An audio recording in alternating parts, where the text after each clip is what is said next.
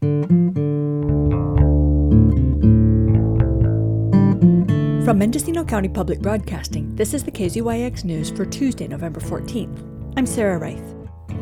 The Ukiah City Planning Commission voted unanimously last week to recommend further annexation of the Western Hills, though they called for a compromise on the number of parcels that should be allowed for development. In 2021, the city annexed just over 700 acres in a deal with David Hull of D&J Investments LLC.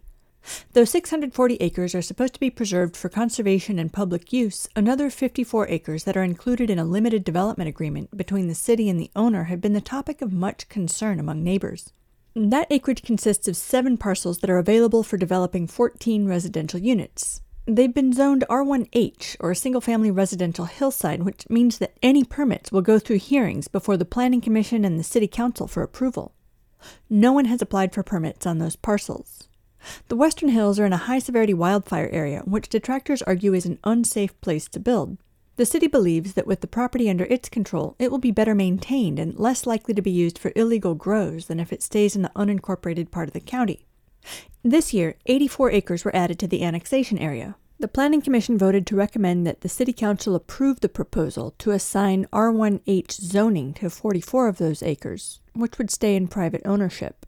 The city would buy the other 40 acres but let Hull keep the right to develop three parcels on 15 acres. This acreage would be returned to Hull after the annexation. Each parcel could have two residences on it. The developer would be responsible for establishing sewer, water, and electrical infrastructure that would connect to city utilities. The remainder would be open space with trail easements but no road access.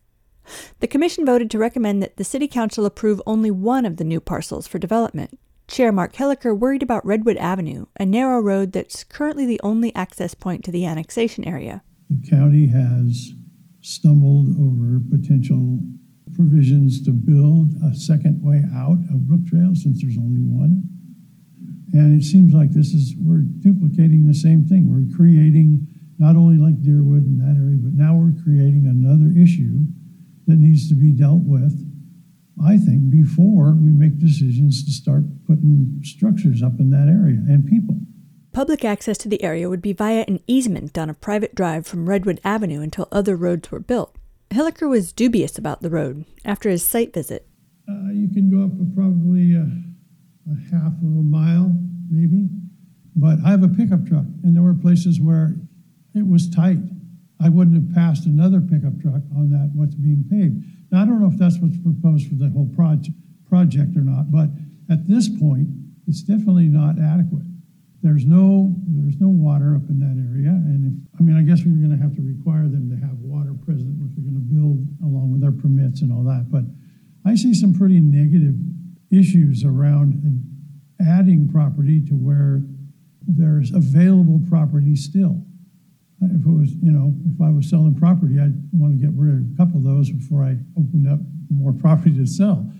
Stephen Proctor, a board member with the Ukiah Valley Trail Group, expressed his support for the city's plan to purchase the property for outdoor recreation. The Ukiah Valley Trail Group has long advocated for the preservation of the Western Hills, and that this plan does, in fact, uh, preserve habitat con- connectivity, increases watershed protection, and provides a possibility for future uh, outdoor uh, recreation access. This parcel is key to giving the entire area, the Western Hills, public access um, for future trail uh, production, which would not only include hiking, but also possibly trail bikes.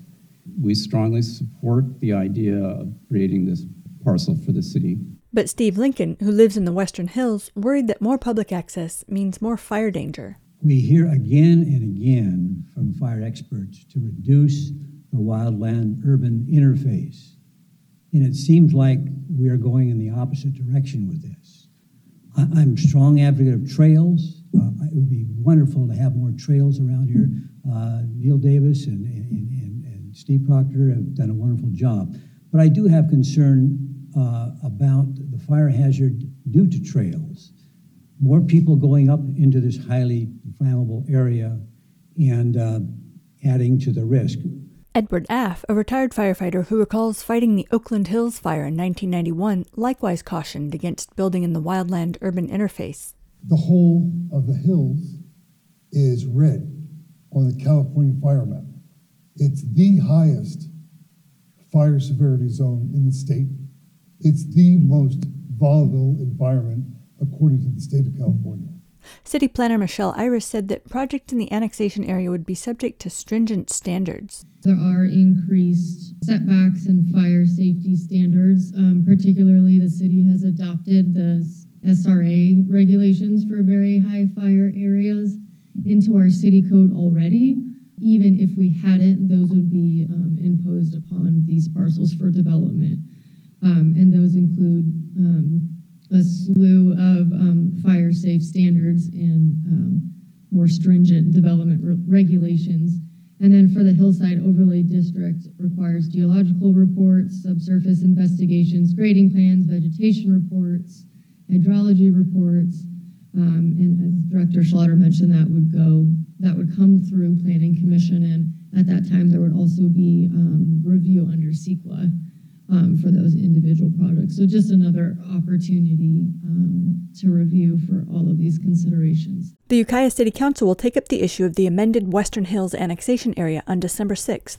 For KZYX News, I'm Sarah Reith. For all our local news, with photos and more, visit kzyx.org. You can also subscribe to the KZYX News podcast, wherever you get your podcasts.